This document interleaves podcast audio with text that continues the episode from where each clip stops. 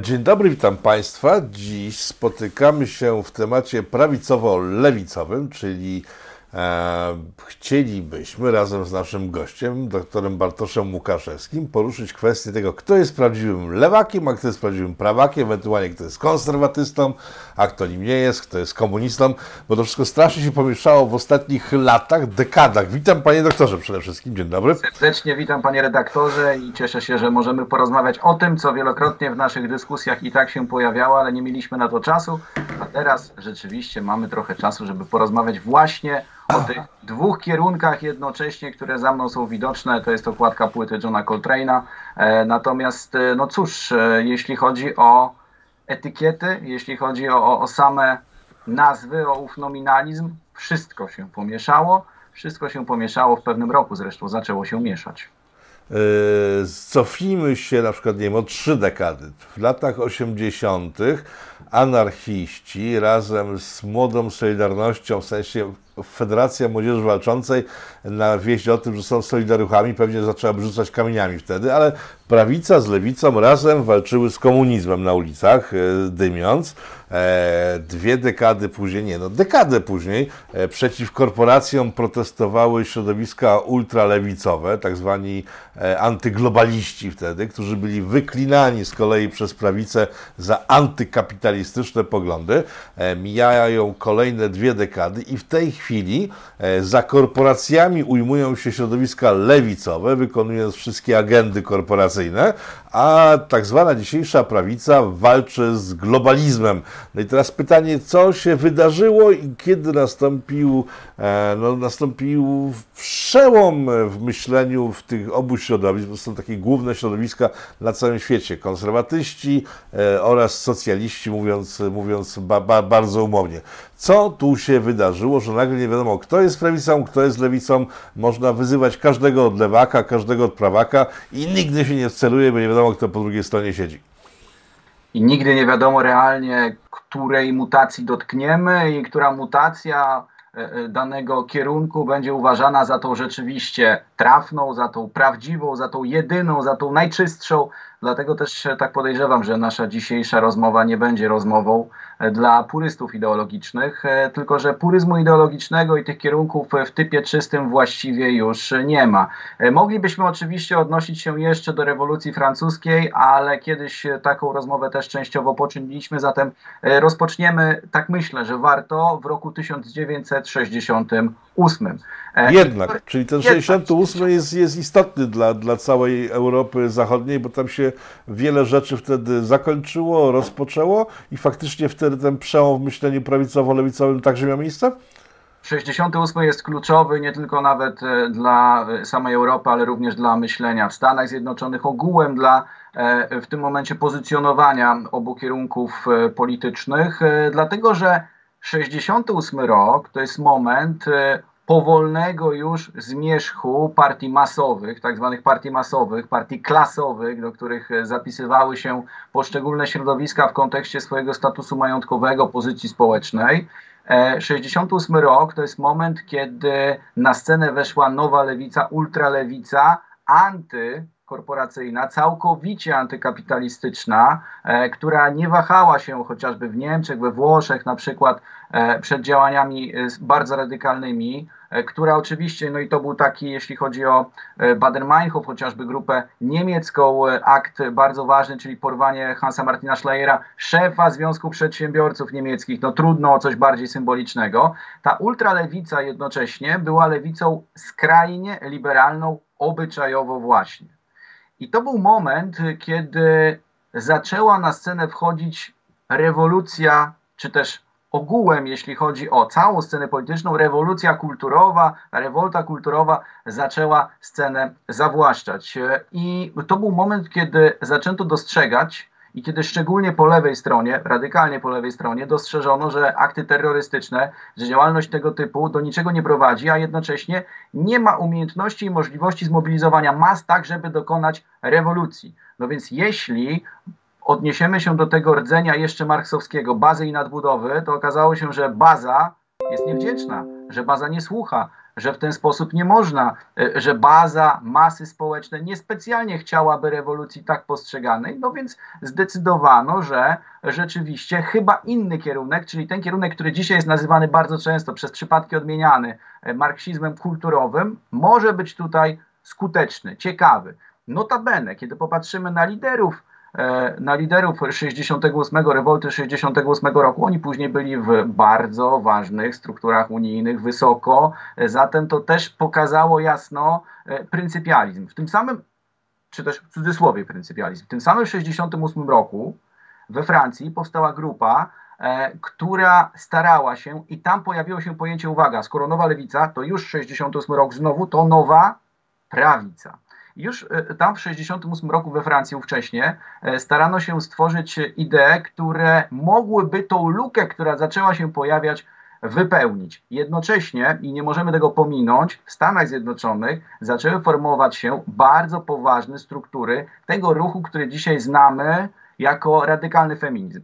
Radykalny feminizm po opublikowaniu książki Betty Friedan, później Marta Nussbaum, później Judith Butler, twórczyni koncepcji gender i gender studies jako takich, E, to wszystko zaczęło się pojawiać. Natomiast nowa prawica jako hasło nie była jeszcze specjalnie popularna. Ona nie była popularna dlatego, e, że dostrzegano różne problemy. Lata 70., druga połowa, kryzysy ekonomiczne, znamy, też rozmawialiśmy. E, następnie oczywiście potężna walka geopolityczna i już końcówka zimnej wojny. No i skoro końcówka zimnej wojny, to z jednej strony tak, nie możemy spoglądać na podziały lewica-prawica e, na świecie w sposób tożsamy do naszego podejścia rodzimego i odwrotnie. Nie należy, e, nie należy rodzimego podejścia nominalistycznie, czysto nazewniczo przekładać na zależności zachodnie. Natomiast no, to jeszcze nie oznacza, że e, nie było pewnych wspólnych elementów. No były, a jakie? No bo przecież Związek Socjalistycznych Republik Sowieckich zaczął podupadać. Skoro Związek Socjalistycznych Republik Sowieckich zaczął podupadać, to okazało się, że podział jest dość prosty, no bo ta ojczyzna proletariatu atakowana bardzo często, żeby było jasne, bardzo często atakowana również z lewej strony, ale ona wskazała i jej upadek wskazał, że już po 1991 roku bezpośrednio, a wcześniej po 1989, kiedy te poszczególne e, dyktatury biurokratyczne, demokracje ludowe tak zwane zaczęły upadać, no to okazało się, że sprawa jest dość prosta. Paliwem politycznym dla prawicy stał się upadek i rozkład wcześniejszy e, Związku e, Socjalistycznych Republik Sowieckich. Idee reganizmu, taczeryzmu zaczęły dominować. Zaczęły dominować, dlatego że pewien symbol, emblemat, emblemat e, czy próba tworzenia emblematycznego systemu strojowego w typie realnym, czyli kiedy realne wróciło, okazała się po pierwsze zbrodnicza, po drugie całkowitą ułudą, dystopią na skalę dotychczas niespotykaną. No w związku z czym w Polsce było to bardzo proste. Ten, kto, ten, kto e, działał w PZPR, był lewicowy. Ten, kto popierał, był lewicowy. Ten, kto się sprzeciwiał, był prawicowy, choć tak zupełnie realnie Solidarność miała swoje bardzo poważne, również i lewicowe e, sfery, strefy, struktury, środowiska itd. Tak e, no weźmy też pod uwagę, że rządy PZPR-ów były na koniec tych rządów mocno wolnorynkowe, E, a przez cały czas i trwania, w sensie, no nie mówmy o czasach stalinowskich, ostatnie 20 lat to, były, to byli twardzi narodowcy, tak dbający bardzo o e, pozycję krajów, e, o historię, o patriotyzm i tak dalej, ale koniec e, zimnej wojny to także e, sytuacja, w której to Rosjanie przestali, bo nie mieli skąd brać pieniędzy, przestali e, finansować wszelkie właśnie lewackie organizacje na Zachodzie. I wtedy właśnie pojawiła się sytuacja, o której mówił twórca Greenpeace'u, kiedy to przejęto jego organizację, która była na początku bardzo konserwatywna, opierająca się na nauce, e, dbająca o przyrodę i on powiedział, że nagle jego Greenpeace, który stworzył, przyjęli ludzie, którzy no, pochodzili z tych organizacji lewicowych, którzy zobaczyli, że tutaj są pieniądze, że tu kiedy się dogadają z korporacjami, to Zachód będzie sponsorował ich w zamian za Rosję, która sponsorowała ich wcześniej e, w innych przypadkach. A po ośmiu latach doszło do zwrotu i kiedy znowu KGB doszło do władzy, to okazało się, że można już finansować, ale drugą stronę. Już wcześniej takie podchody były czynione i ta nowoprawicowa strona e, zaczynała być w pewien sposób finansowana, chociaż i to w dużej części skończyło się e, dosyć niedawno, ale o tym wszystkim, o tym wszystkim później do tego na pewno e, dojdziemy i nawiążemy. No i cóż, i, i mamy sytuację bezpośrednio po przewrocie. Jeśli chodzi o kwestię zakulisowego finansowania i powiązania, to jest całkowicie temat na zupełnie oddzielną rozmowę. Na zupełnie oddzielną rozmowę i na rozmowę właściwie w zakresie czegoś, co nazywane jest w socjologii heurystyką grup interesów, antyrozwojowych grup interesów, heurystyką działań zakulisowych, czyli e, próbą weryfikowania tego, czego nie widzimy, kolejnych przestrzeni, ko, kolejnych elementów tła i tak dalej. E, natomiast e, cóż, no, po 1991 roku sprawa była znowu dość prosta. E, jeśli chodzi o kolejne mutacje reganizmu czy taczeryzmu, to one oczywiście się pojawiały, ale znowu, jeśli powiemy, że te dwa bardzo ważne kierunki, a właściwie może i jeden nawet kierunek związany przede wszystkim z kwestiami geopolitycznymi, że on dominował, to też niekoniecznie prawda. Dlatego, że ta stara prawica, stara prawica, jak możemy ją określać? No, chadecka przede wszystkim, chrześcijańska demokracja. Ona w wielu krajach europejskich dalej dominowała. Republikanie też, też byli mocni e, w Stanach Zjednoczonych, choć oczywiście zawsze Hadecja była ekonomicznie zdecydowanie bardziej prosocjalna niż republikanie. No i co dalej? No i mamy sytuację i mamy sytuację następującą. Socjaldemokracja funkcjonowała, socjaldemokracja działała. W Polsce można by powiedzieć, że postkomunistyczna socjaldemokracja święciła triumfy, bo bardzo szybko, jak wiemy, przecież e, po częściowo wolnych wyborach, takie nazwijmy, w przeddzień zresztą jesteśmy pewnych, e, e, pewnych obchodów, to jest jasne. Natomiast po tych częściowo wolnych wyborach, jak się okazuje, bardzo szybko okazało się, że transformacja ustrojowa w ówczesnym kształcie została odrzucona, bo trudno inaczej nazwać wybranie po raz kolejny i po raz kolejny wiktorię wyborczą postkomunistów. Socjaldemokracja działała, w różnych krajach europejskich działała, ale nie zawsze zyskiwała takie poparcie, jakie było poparciem e, zdecydowanie dla tak ambitnych polityków, e, jak politycy brytyjscy, francuscy, politycy niemieccy, jakie byłoby dla nich odpowiednie. I w 1999 roku, abstrahując od tego, że wtedy coś w Federacji Rosyjskiej nastąpiło, o tym wiemy, to w tym samym 1999 roku doszło do stworzenia nowej drogi. Nikt już o niej nie pamięta, bo ta droga okazała się całkowicie niedrożna.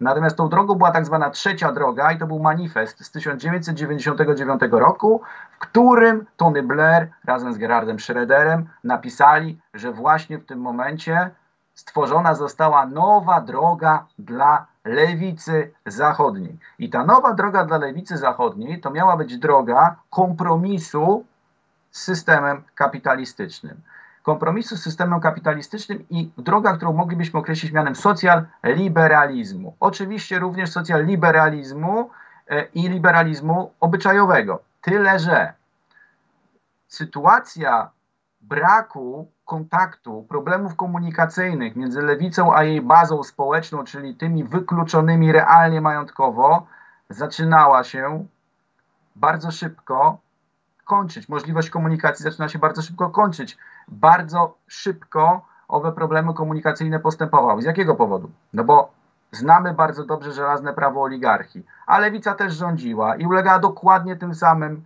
tym samym problemom, ulegała dokładnie tym samym złudzeniom, że oto można nie doprowadzić do oligarchizacji władzy. No, bardzo trudno jest nie doprowadzić, nie można w pewnej części nie doprowadzić, elektorat zaczął to posłuszeństwo wypowiadać, poparcie wypowiadać, no i okazało się, że pojawia się problem, bo skoro lewica nie trafia do wykluczonych, to do kogo miałaby trafiać? No, dodajmy, że wykluczonych trudno było znaleźć, bo w społeczeństwach, w których nikt nie umiera z głodu, nie ma jakiejś strasznej biedy, no trudno na hasłach e, rewolucji w, e, mającej dać wolność biedakom e, zadziałać. W związku z tym zaczęli szukać sobie nowych pastwisk postępująca jakość życia mierzona Human Development Index, czyli wskaźnikiem rozwoju społecznego, który można sobie prześledzić, postępująca jakość życia rzeczywiście wypierała hasła tak radykalne, niezależnie od tego gdzie, bo rzeczą oczywistą jest to, że kiedy popatrzymy sobie na przykład na e, problemy społeczne w Polsce na przełomie wieku, było ogromne, bezrobocie było ogromne, no ale, ale to jest jeden z elementów. Ogółem, kiedy popatrzymy sobie na świat zachodu, Europę Środkowo-Wschodnią też, jakość życia generalnie postępowała. No dobrze.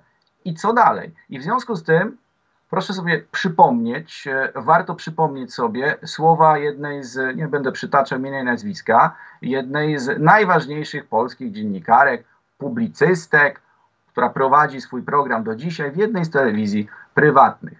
I to był moment, kiedy zaczęto utożsamiać nie tylko w Polsce lewicę z Europą. Lewicę Jakie to Europą. były słowa?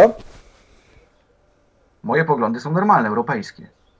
Moje no tak. poglądy są normalne, europejskie. Zaczęto, zaczęto utożsamiać lewicę z Europą. Polscy postkomuniści, którzy wprowadzali Polskę do Unii Europejskiej, do dzisiaj ten fakt starają się wynosić na sztandary.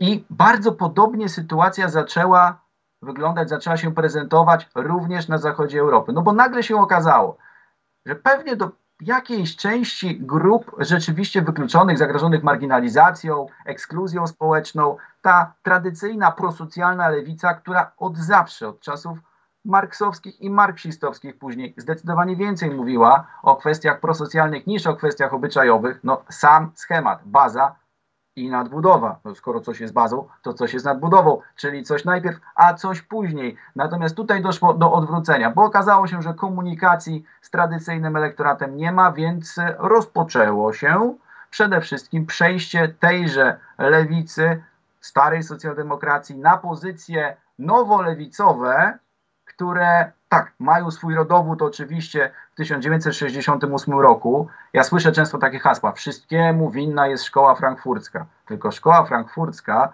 jest całkowicie niejednolita. Czym innym Horkheimer Adorno, czy Erich Fromm, czym innym Herbert Marcuse. Polecam tak już całkowicie w przypisie, jeśli chodzi o didaskalię, jeśli chodzi o dygresję, pozycję, rewizja psychoanalizy Ericha Froma. Nikt tak pięknie z Herbertem Marcuse, prorokiem 68 roku się nie rozprawił, jak kolega z tej samej szkoły, z tej samej szkoły badawczej, czyli Erich Fromm. No dobrze, no i co dalej? I rzeczywiście doszło do mocnego przejścia w kierunku liberalizmu obyczajowego. I teraz zadajmy sobie pytanie, czy liberalizm obyczajowy w sytuacji określonej polityki marketingowej, określonej polityki wizerunkowej, promocyjnej, światowych korporacji, kapitału transnacjonalnego, czy on jest w jakikolwiek sposób kontestacyjny i czy komukolwiek wypowiada jakikolwiek dyktat? No nie. Jest bezpośrednio, liniowo zgodny z tak zwanym wielkim kapitałem. No więc doszło do pewnego nieformalnego sojuszu lewicy, deklaratywnej już właściwie tylko i wyłącznie, z wielkim kapitałem.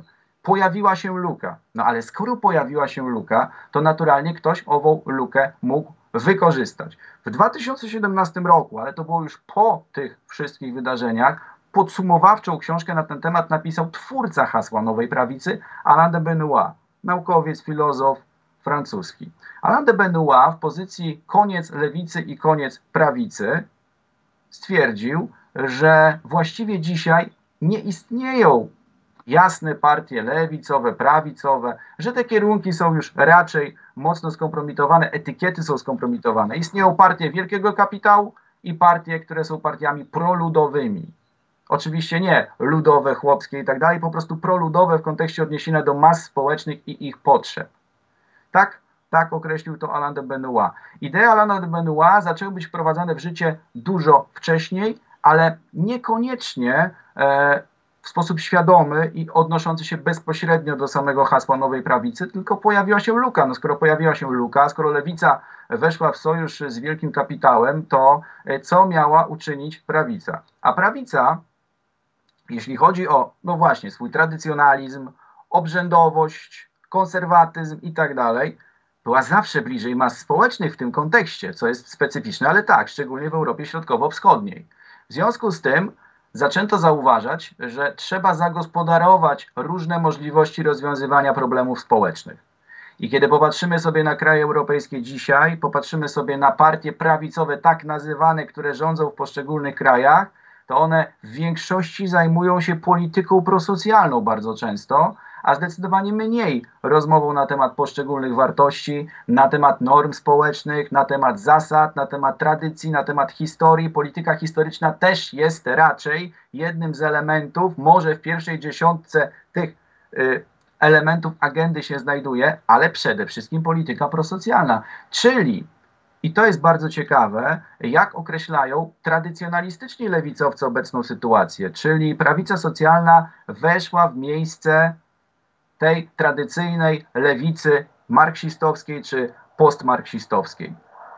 Sławoj Žižek, swoją drogą, osoba, która od dłuższego czasu e, manifestacyjnie podkreśla to, że dalej jestem lewicowcem. Tak, ja dalej jestem lewicowcem, pomimo tego, co mówię. To jest osoba, która krytykuje bardzo poważnie. Profesor socjologii i filozofii z Lubliany, ekscentryk środowiska akademickiego. Krytykuje poprawność polityczną, stwierdza jasno, przeciwko poprawności politycznej don't afraid to think. Nie bójcie się myśleć, nie bójcie się myśleć, bo poprawność polityczna myślenie wypiera i jednocześnie w 2021 roku, o ile później stwierdził, że oczywiście on nie popiera całej polityki, że on dostrzega zagrożenia, to jednocześnie nikt nie zrobił, nikt nie zrobił i nie podjął takiej decyzji i tyle dla prosocjalnego ujęcia, dla mas społecznych, co na przykład Polska, koalicja rządząca, co partia rządząca w Słowenii chociażby, na Węgrzech, to są słowa Sławoja Żiżka, który... No, Żiżek został wyklęty przez polską lewą stronę, która jeszcze wcześniej go drukowała.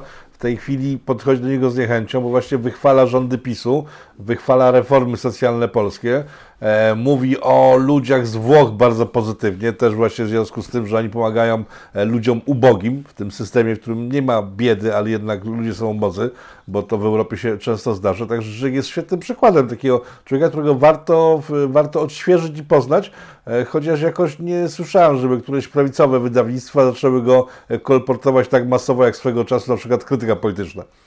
Żyżek, Żyżek e, powiedział ostatnio, że przy całej mojej niechęci z wielu względów do koalicji prawicowej we Włoszech, muszę powiedzieć, że takich działań, jakie były podejmowane, nikt tam jeszcze nie podejmował. Przy całej mojej niechęci. On cały czas podkreśla niechęć, dlatego że w kwestiach obyczajowych po prostu się nie zgadza. Natomiast y, zachęcam również do obejrzenia fragmentów do obejrzenia fragmentów debaty między Sławojem Żyżkiem a Jordanem Petersonem, ikona akademickiej lewicy, ikona akademickiej prawicy, które wyciągnęły właściwie wspólne wnioski. Bo co to oznacza? To oznacza, że znajdujemy się na etapie realizacji założeń postmodernistycznych. Ta płynna rzeczywistość jest już tak płynna, że w jednym garnku, w jednym sosie pojawiają się różne etykiety i właściwie te etykiety bardzo niewiele znaczą. A nie tak dawno jeszcze e, w jednym z najnowszych numerów lewicowej, lewicowej gazety, lewicowego periodyku Le Monde Diplomatique edycji polskiej ukazał się wywiad z socjalistą ukraińskim Zacharem Popowyczem, który stwierdził, że jego zdaniem lewica zachodnia jest skończona i uwaga, co leży u podstaw tego skończenia lewicy i upadku lewicy zachodniej? Suprematyzm, wyższościowe podejście do Europy Środkowo-Wschodniej, większościowe, wyższościowe podejście do kogo? Do południa światowego i tak dalej, i tak dalej. Czyli socjalista ukraiński oskarża zachodnią lewicę o to, że u jej podstaw realnie leży co? Rasistowskie podejście, podejście ksenofobiczne, podejście nadrzędne, podejście odpychające i tak dalej. Czyli no właśnie... to ciekawe, co Pan mówi, bo to się wydarzyło w Polsce po 1989 roku, kiedy do władzy doszła wcześniej Unia, wcześniejsza Unia Demokratyczna, później Unia Wolności i oni do dziś nie rozumieją tego, że Pan wspomniał o tym, że przegrali z komunistami w, w, w kolejnych wyborach. Oni do dziś nie rozumieją tego, że przegrali dlatego, że z ogromną wyższością wyrażali się na temat reszty rodaków swoich, e, klonując francuskie sposoby myślenia o Polsce, e, że z pogardą mówili o ludziach ubogich, z pogardą mówili o wszystkich, którzy nie byli członkami ich klubu takiego no, znajomych, znajomych królika. To u nas w Polsce było widoczne i ta ekipa nigdy już nie wróciła do władzy po tym, co robiła, aczkolwiek dzisiaj w Polsce także widać ten e, sposób e, komunikacji, kiedy to e, jedna grupa polityczna oskarża drugą, że jest władcą motłochu, tak? Także te, te zachodnie trendy poniżania społeczeństwa całego, przeciwników w najlepszym wypadku, no świetnie u nas się odnalazły. Niestety tak. Natomiast e, tutaj warto odnieść się do e, moich doświadczeń włoskich. Rozmawiałem wielokrotnie z działaczami włoskimi. Działacze włoscy E, zresztą ja zachęcam do stworzenia sobie takiej bardzo prostej analizy. Działacze włoscy mówili o tym od dawna. W momencie, kiedy lewica się skończyła, lewica przestała być prosocjalna, uzyskujemy najwyższe wyniki od radykalnej prawicy włoskiej, post F prawicy włoskiej, tych mniejszych partii, do obecnej koalicji rządzącej Fratelli d'Italia, e, Lega Salvini i tak dalej. E, największe wyniki, najwyższe wyniki uzyskują właśnie tam, gdzie mamy największą skalę problemów społecznych, tam, gdzie ją notujemy. I to nie jest żadnym przypadkiem. Kolejna kwestia.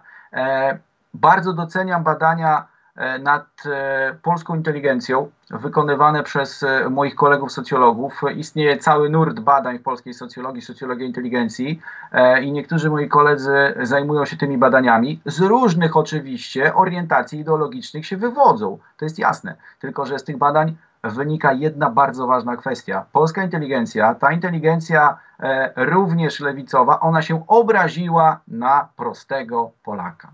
Skoro inteligencja obraziła się na prostego Polaka, to kto ma tego prostego Polaka zagospodarować, jeśli nie jakaś ewentualnie inna inteligencja, która będzie na to patrzeć inaczej? No jeśli tradycyjne elity, tak zwane tradycyjne elity, okazały się całkowicie nieudolne w komunikacji z masami społecznymi, to co miało nastąpić, co miało się stać, jaka sytuacja miała mieć miejsce? To lud miał wybaczyć? Nie nie ma próżni w przyrodzie, w związku z czym w tą lukę weszły inne, inne ugrupowania, inne organizacje. Zresztą, gdybyśmy się akurat do naszej rodzimej transformacji ustrojowej odnosili, to były takie środowiska, które potrafiły to przewidywać bardzo szybko. W 1991 roku już pewne analizy się pojawiały. Pewne analizy się pojawiały bardzo szybko, natomiast e, ja byłem zszokowany, kiedy przygotowywałem się do zajęć ze studentami, byłem zszokowany tym, że na przykład, jeśli chodzi o koncepcję reprodukcji podległości klasowej, to,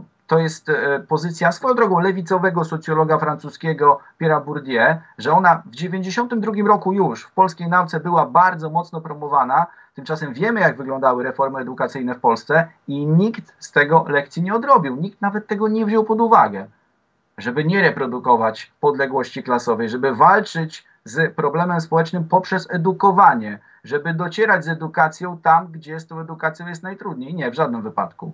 Stworzono, stworzono system, który reprodukował podległości, a wręcz je jeszcze pogłębiał. No więc nie ma żadnej sprzeczności z punktu widzenia długofalowego procesu i jeśli chodzi o Polskę, i jeśli chodzi o świat zachodu, w tym, że dzisiaj problemami społecznymi zajmuje się prawica socjalna i używam tego pojęcia nie po raz pierwszy i wiem, że wielu widzów, kiedy słyszy prawica socjalna, zastanawia się, czy przypadkiem gość e, szacownego programu nie zwariował. Nie, nie zwariował, dlatego że dzisiaj lewica bardzo często wcale socjalna nie jest. Lewica jest mainstreamowa, lewica jest postmodernistyczna, lewica jest korporacyjna, tymczasem prawica bardzo często socjalna. Czy to jest tylko i wyłącznie kwestia interesu politycznego, instrumentalizmu swoistego, czy to jest kwestia wrażliwości społecznej?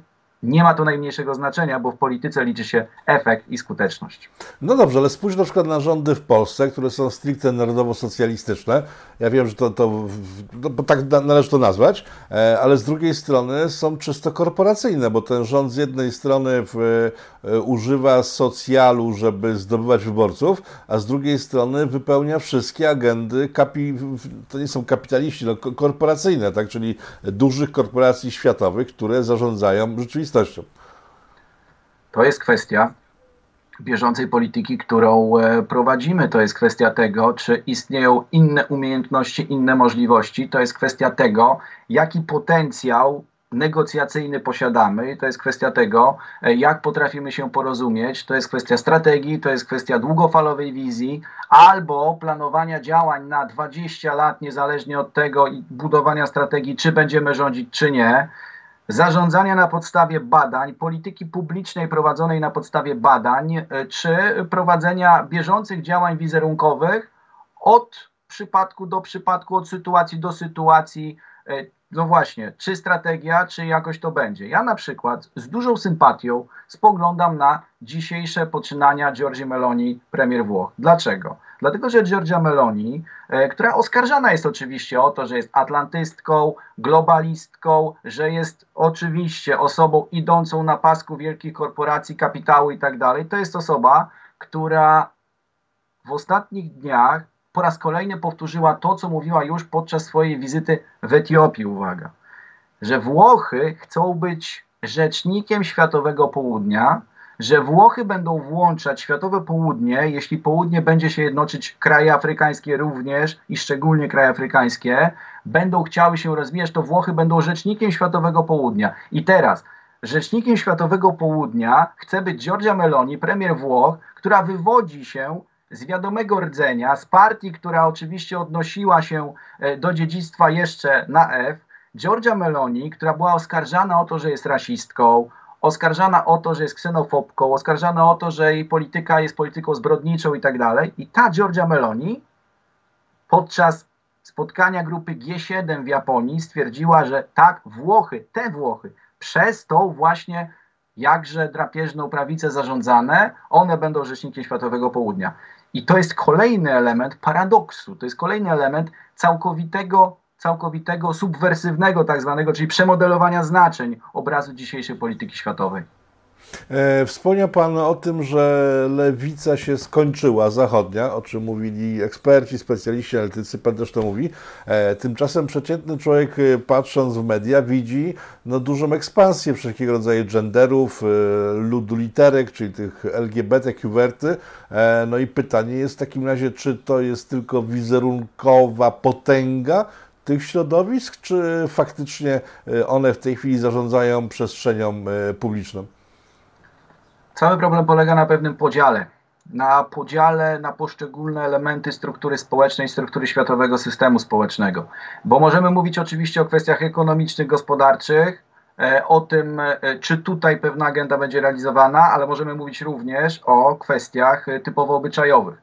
No i tak, tutaj trzeba powiedzieć jasno, że jeśli mielibyśmy postawić znak większości e, w sferze kulturowej po 1968 roku do dzisiaj, kto przez te dekady wygrał walkę o kulturę, to wygrała ją lewica. O kulturę, bo lewica stała się lewicą stricte kulturową, postmodernistyczną, obyczajową i ona walkę e, na tym polu wygrała. Dlaczego? Dlatego, że bardzo szybko zrozumiała jedną bardzo ważną kwestię.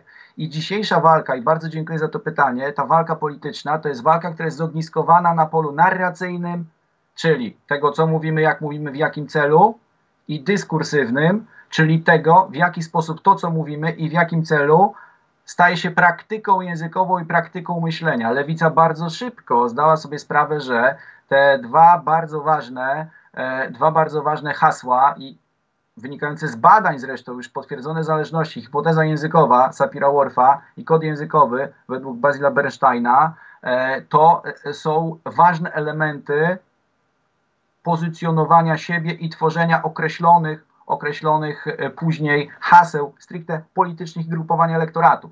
Bo to, w jaki to jest hipoteza e, Edwarda Sapira i Benjamina Worfa, czyli to, w jaki sposób mówimy, wpływa na to, jak myślimy. No więc co trzeba w takim razie zrobić, żeby ktoś myślał tak, jak oczekiwalibyśmy tego? Nauczyć go określonego języka, ten język zaprogramować w pewien sposób. No, y, to jest zresztą koncepcja e, radykalizacji poprawności politycznej. Temu ona służy. Natomiast e, oprócz tego kod językowy Basila Bernsteina, czyli jeśli mówisz pewnym językiem, który będzie dobrze widziany, to masz większą szansę na awans, większą szansę na rozwój. I to wszystko, i to wszystko rzeczywiście e, jest mocno widoczne. Zatem jeśli chodzi o kwestie kulturowe, tak, tutaj lewica zdecydowanie zdominowała kwestie kulturowe. Zdominowała kwestie kulturowe.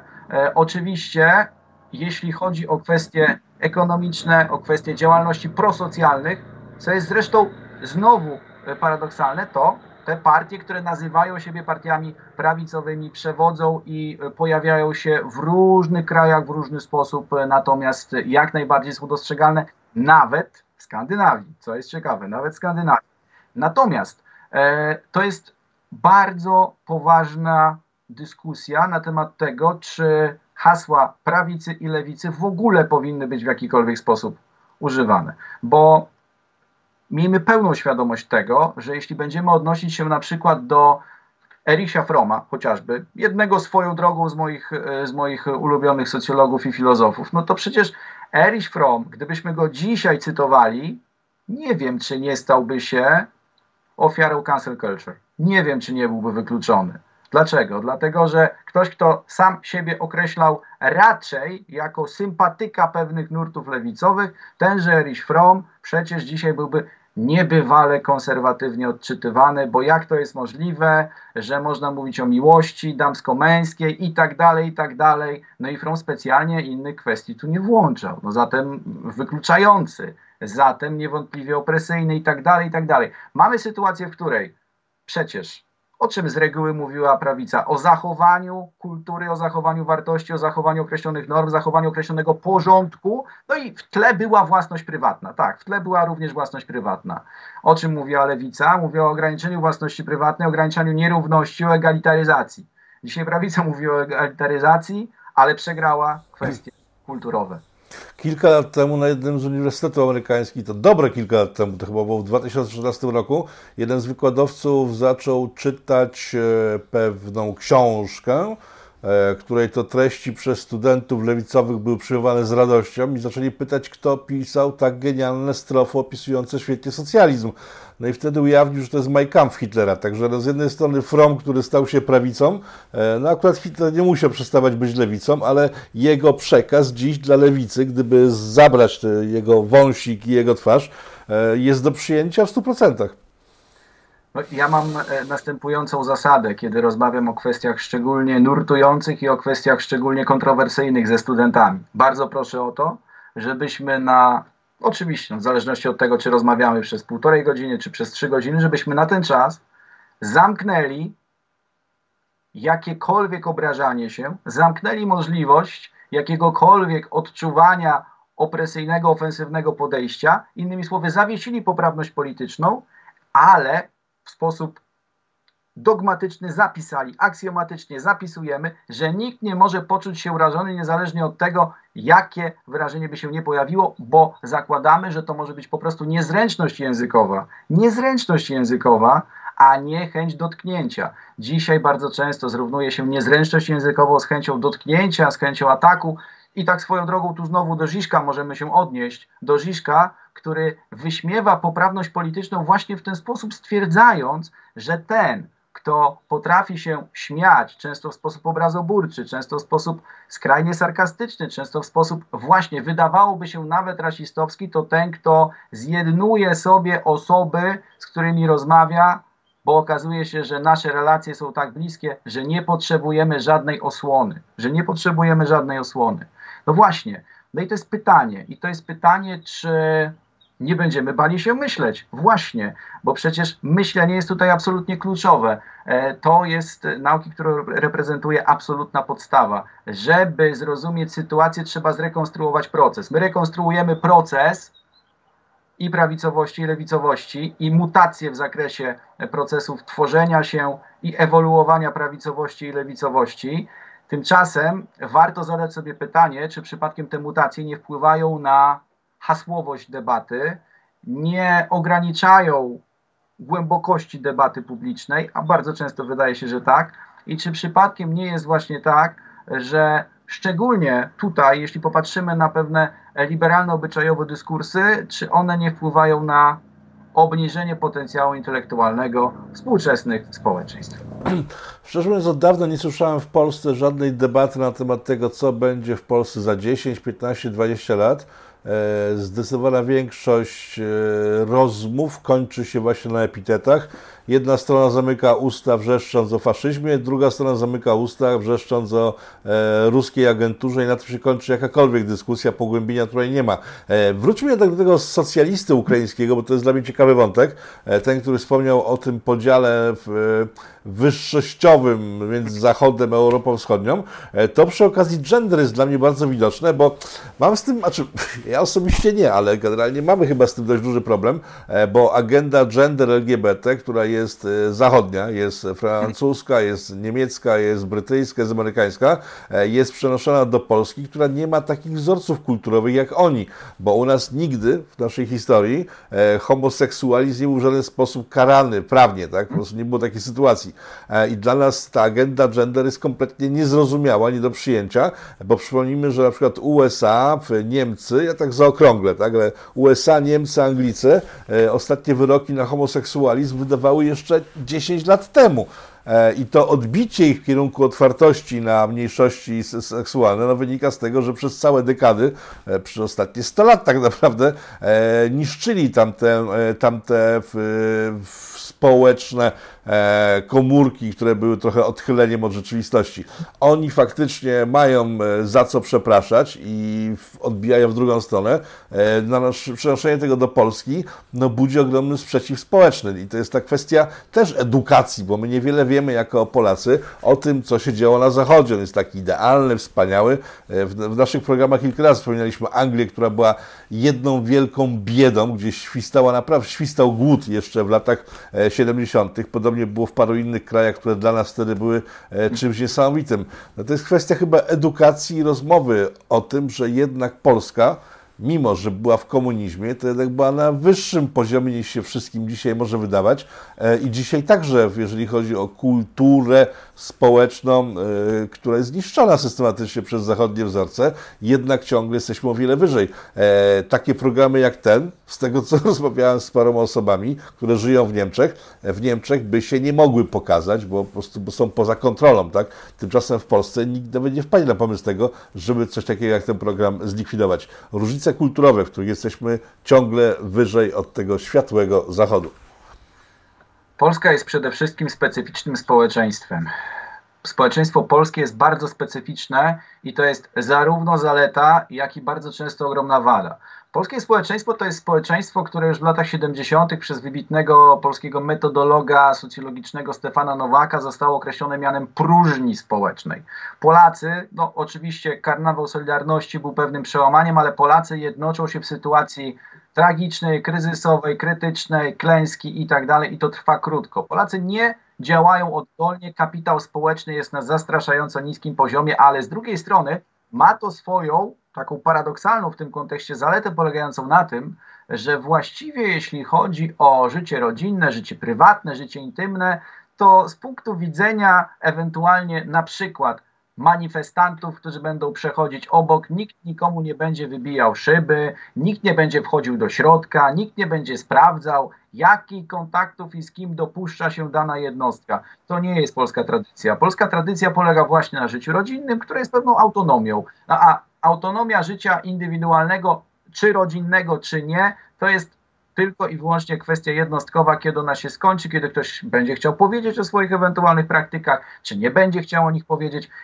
Nie wydaje mi się, jestem osobą, która urodziła się bezpośrednio w połowie lat 80., żeby do 2005, 6, 7, 8 roku był to jakikolwiek temat w Polsce, jakikolwiek, który ogniskowałby szerzej debatę publiczną. Nie, nie było takiego tematu. To jest oczywiście pewna forma stworzenia zastępczej możliwości budowania elektoratu przez niektóre środowiska, tylko że znowu, tak jak zostało to przez pana redaktora powiedziane, jest to po prostu kwestia skopiowania. To jest y, symetryczne przeniesienie pewnych koncepcji, szczególnie zresztą w moim przypadku, tak uważam, jeśli chodzi o moją analizę, lewicy hiszpańskiej. Podemos, razem i tak dalej, i tak dalej. To jest przeniesienie tych haseł. Tylko Hiszpania to akurat miała troszeczkę inną historię niż nasza i jak reżim Franco podchodził do pewnych odchyleń w zakresie orientacji seksualnych i tak dalej, to można też długo porozmawiać, a poza tym dopiero w połowie lat 70. ten reżim upadł. No więc to jest zupełnie inny temat. Tymczasem nawet ci, bo zostali wspomniani, moczarowcy czy postmoczarowcy tak zwani w Polsce, specjalnie, jeśli chodzi o kwestie związane z różnymi orientacjami seksualnymi, aktywni nie byli. Dopiero w stanie wojennym realnie, lat 80., wtedy zaczęto również ewentualnie próbować kompromitować w ten sposób wrogów politycznych, słynna operacja Hyacynt i tak dalej. Ale to są lata 80. Nie ma w Polsce żadnej innej tradycji dyskutowania na tematy, na tematy indywidualne, rodzinne, intymne, seksualne, niż tradycja właśnie wewnętrzna, w poszczególnych grupach, z bliskimi, nie na zewnątrz, nie w społeczeństwie, bo z drugiej strony i po co? No dokładnie. Eee, prawica, bo tak przyjechaliście trochę po lewicy, troszkę od tej prawicy, ale tak nie do końca. Czym jest ta dzisiejsza prawica, ta antyglobalistyczna przede wszystkim? E, chociaż nasz rząd akurat taki nie jest, ale mówię o, ty, o tych ludziach, którzy jest, których ten rząd dopuścił, tak? bo dzisiejsza władza w Polsce doszła do władzy e, często głosami ludzi, których dzisiaj wyrzuciła na margines i uważa, że to jest bardzo dobre dla obecnego rządu, ale e, przeciętny Polak patrząc na globalistyczne ciągoty w e, korporacji, no no nie jest jakiś za bardzo zachwycony, bo tak, one niszczą strukturę społeczną w, w, w, naszym kraju, one niszczą przedsiębiorczość w naszym kraju przede wszystkim. E, ostatnim w sumie takim wolnościowym rządem to, to były czasy Jaruzelskiego, czyli ustawy kiedy tylko korporacje weszły do Polski, od razu zaczęło się zabieranie możliwości zarabiania. Czym jest dzisiaj prawica w Polsce? Bo to, bo to jest myślę ciekawy wątek. Mamy to, to jest szeroko ujmując, jesteśmy od neopogan aż do, tak. w, aż do Kaczyńskiego. Tak? Co tam się dzieje i jak ich można nazwać dzisiaj? Z tej, z tej narracji przedstawionej przez pana redaktora można wysnuć następujący wniosek, e, e, że kapitalizm neoliberalny e, tak realnie jest raczej antywolnorynkowy i oligarchiczny, bo rzeczywiście, bo rzeczywiście taki jest, bo rzeczywiście taki jest. Natomiast jeśli chodzi o dzisiejszą prawicę, no deklaratywna prawica rządząca, E, która z punktu widzenia ekonomicznego jest zdecydowanie lewicowa, zdecydowanie prosocjalna, zdecydowanie prospołeczna.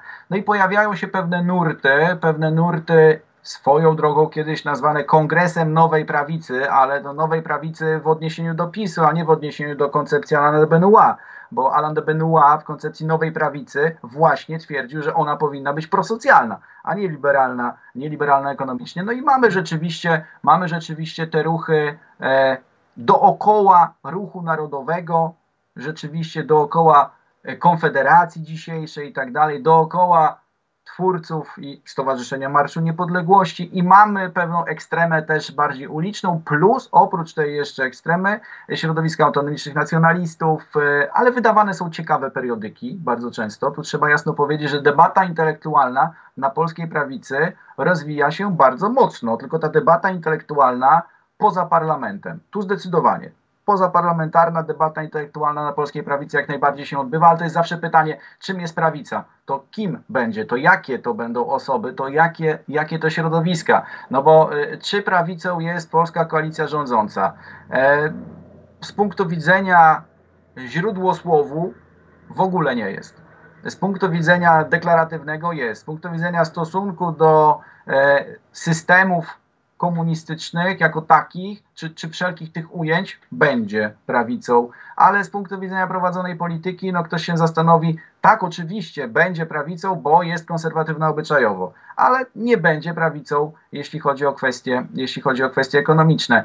E, to jest ciekawe, bo Konfederacja dzisiaj zyskuje właśnie dlatego, że właściwie odnosi się do takiego tradycjonalistycznego e, podejścia prawicowego. Jest i konserwatywna obyczajowo, i liberalna ekonomicznie.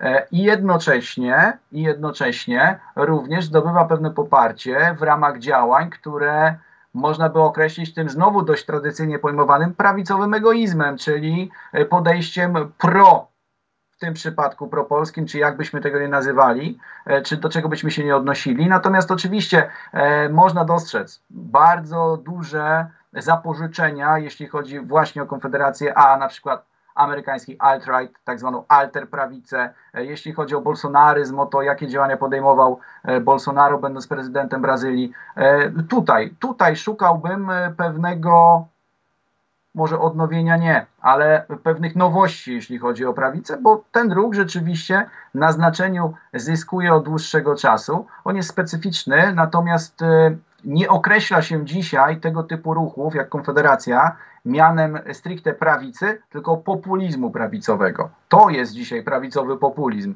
Jeszcze jakiś czas temu określano na przykład Jarosława Kaczyńskiego mianem prawicowego populisty. Nie określa się dzisiaj mianem prawicowego populisty e, Jarosława Kaczyńskiego. Dlaczego? No bo skoro e, nikt nie mówi o tym, żeby pewne świadczenia socjalne niezależnie od tego, jakie postrzegamy. Ja sam badałem 500. Ja sam badałem 500 i na przykład 500 ma ogromne zasługi, jeśli chodzi o wyrównanie szans edukacyjnych polskich dzieci. Z punktu widzenia tego, e, czym 500 miało być, no to oczywiście się nie sprawdziło, a miało być pronatalnym świadczeniem. No, takim nie jest. E, natomiast e, tak, nazywany był w ten sposób Jarosław Kaczyński. Teraz Konfederacja. Jarosław Kaczyński nie może być już w ten sposób nazywany. I nie można nazywać już PiSu populistami, bo jeśli e, ktoś dojdzie do władzy i nie zawiesi świadczeń, a nie zawiesi świadczeń, bo będzie chciał dojść do władzy i będzie chciał w ogóle tą władzę utrzymać po ewentualnym dojściu do władzy, no to sam siebie populistą też nie będzie określał. Więc mamy sytuację specyficzną. E, na pytanie, na pytanie, czym jest i kim jest w Polsce prawica, mogę odpowiedzieć tylko w następujący sposób. Ci, którzy się tak określają e, i są przeciwni tym, którzy nazywają się lewicą. W ten sposób, bo e, po wolcie Leszka Millera też trudno dostrzec, kto w Polsce jest lewicą po tej wolcie jeszcze proeuropejskiej, po promowaniu podatku liniowego i tak dalej. E, to było skrajnie degradujące swoją drogą dla e, tej tradycyjnej polskiej lewicy, która od wielu, wielu lat e, była postkomunistyczna, taką po prostu jest, taki ma to było absolutnie degradujące. Od tego czasu dobrze wiemy, że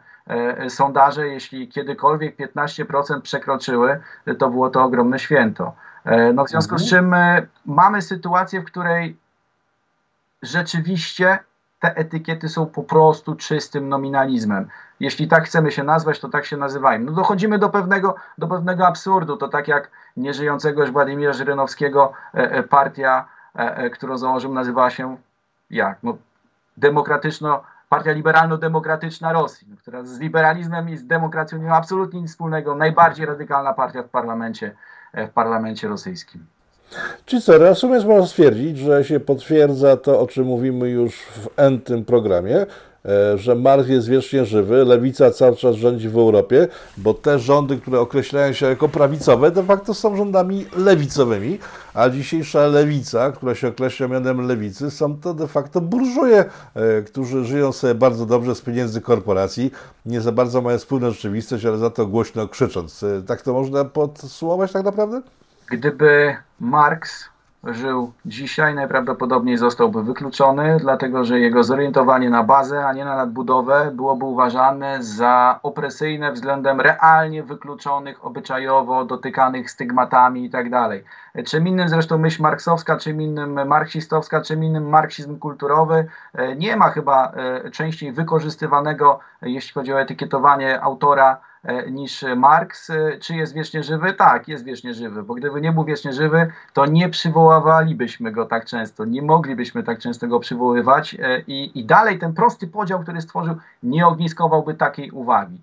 Tak, rzeczywiście, jak najbardziej. Z punktu widzenia kwestii prosocjalnych, z punktu widzenia kwestii ekonomicznych, on jest żywy i czy koalicja rządząca we Włoszech, czy w Polsce, czy w innych krajach, to są zdecydowanie prosocjalne, no więc moglibyśmy powiedzieć, że rzeczywiście lewicowe ekonomicznie działania, tylko różnie postrzegane, w Polsce bardziej rozdawnicze, we Włoszech bardziej e, na pracy, e, na pracy oparte na wytwórczości, na wydajności. Swoją drogą, bardzo mnie to cieszy, e, ale usłyszałem to po raz pierwszy od, e, a może w ogóle po raz pierwszy, nie od dawna, tylko po raz pierwszy, e, kiedy stwierdzono, że tak, że pewne prosocjalne działania oczywiście, ale musi wzrastać wydajność i to są hasła wypowiadane przez premiera Morawieckiego, przez Jarosława Kaczyńskiego, w związku z czym no tak, no, miejmy nadzieję, że rzeczywiście też i technologie pracy będą rozwijane, i miejmy nadzieję, że efektywność będzie rozwijana, Polacy potrafią ciężko pracować, tylko kwestia czy efektywnie, co nierzadko wcale nie zależy od nich, owa efektywność, tylko od tego na czym pracują, jak pracują i gdzie pracują. Natomiast e, cóż, e, tak, e, rzeczywiście funkcjonujemy w sytuacji mocnego przemodelowania pojęć, I najważniejsze jest chyba to, żebyśmy postrzegali sferę publiczną i sferę polityczną e, w sposób łączny. To znaczy, ze sfery politycznej do sfery publicznej w kontekście jakości życia coś powinno płynąć i ona powinna się zwiększać. I to, co będzie efektywne i to, co będzie skuteczne, powinno być promowane naprawdę niezależnie od tego, jak się nazywa. No okej, okay, to na koniec taka anegdota, którą usłyszałem ostatnio od jednego z chłopaków z Pyta.pl, którzy przed demonstrację prawo, lewo i środkowo-skrętne chodzą już od ponad 20 lat. E, no więc z ich obserwacji wynika, że o ile na przykład na Marsz Niepodległości przychodzą ciągle ci sami ludzie, rosną, mają dzieciaki później, studia, pracę i tak dalej, to są ciągle ci sami ludzie, to są nowi oczywiście, ale tam spotykają ciągle te same twarze, to, y, przez te 20 lat, jak chodzą te protesty różnego rodzaju lewicowych organizacji, e, to to się co dwa lata wykrusza i co, lata, co dwa lata jest nowy narybek. Tam nie ma sytuacji, w której e, te dzieciaki po przejściu jakiegoś progu wieku e, ciągle funkcjonują w tych środowiskach. Nie wiem, to może parę osób pocieszyć, parę zmartwić. No poza działaczami, którzy mają pieniądze z budżetu, no może nie na tych manifestacje, to ta ekipa uczestnicząca w lewicowych demonstracjach no, nie jest zbyt stała w ten jest, sposób. To jest zależność biologiczna. To nawet nie jest żadna prawidłowość socjologiczna. Zależność biologiczna pokazuje, że kiedy dorastamy, to okazuje się, że e, wypierane przez nas społeczeństwo i tak do nas wraca. No więc kwestia tego, czy w tym społeczeństwie będziemy potrafili e, uzyskać pewną pozycję, czy będziemy potrafili kształtować rzeczywistość i ją kreować bo jako jednostka rzeczywistości nie odrzucimy i 68 rok i doświadczenia organizacji radykalnych pokazują, że takie próby kończą się po prostu tragicznie. Państwa moim gościem był dr Bartosz Łukaszewski. Temat y, ten, który był poruszany, wiecie jakim był, bo słuchaliście całej audycji, w związku z tym nie ma sensu tego powtarzać. E, dziękuję panu doktorze bardzo. Dziękuję serdecznie. I Państwu także za uwagę. Do zobaczenia w kolejnych programach z naszym ulubionym socjologiem.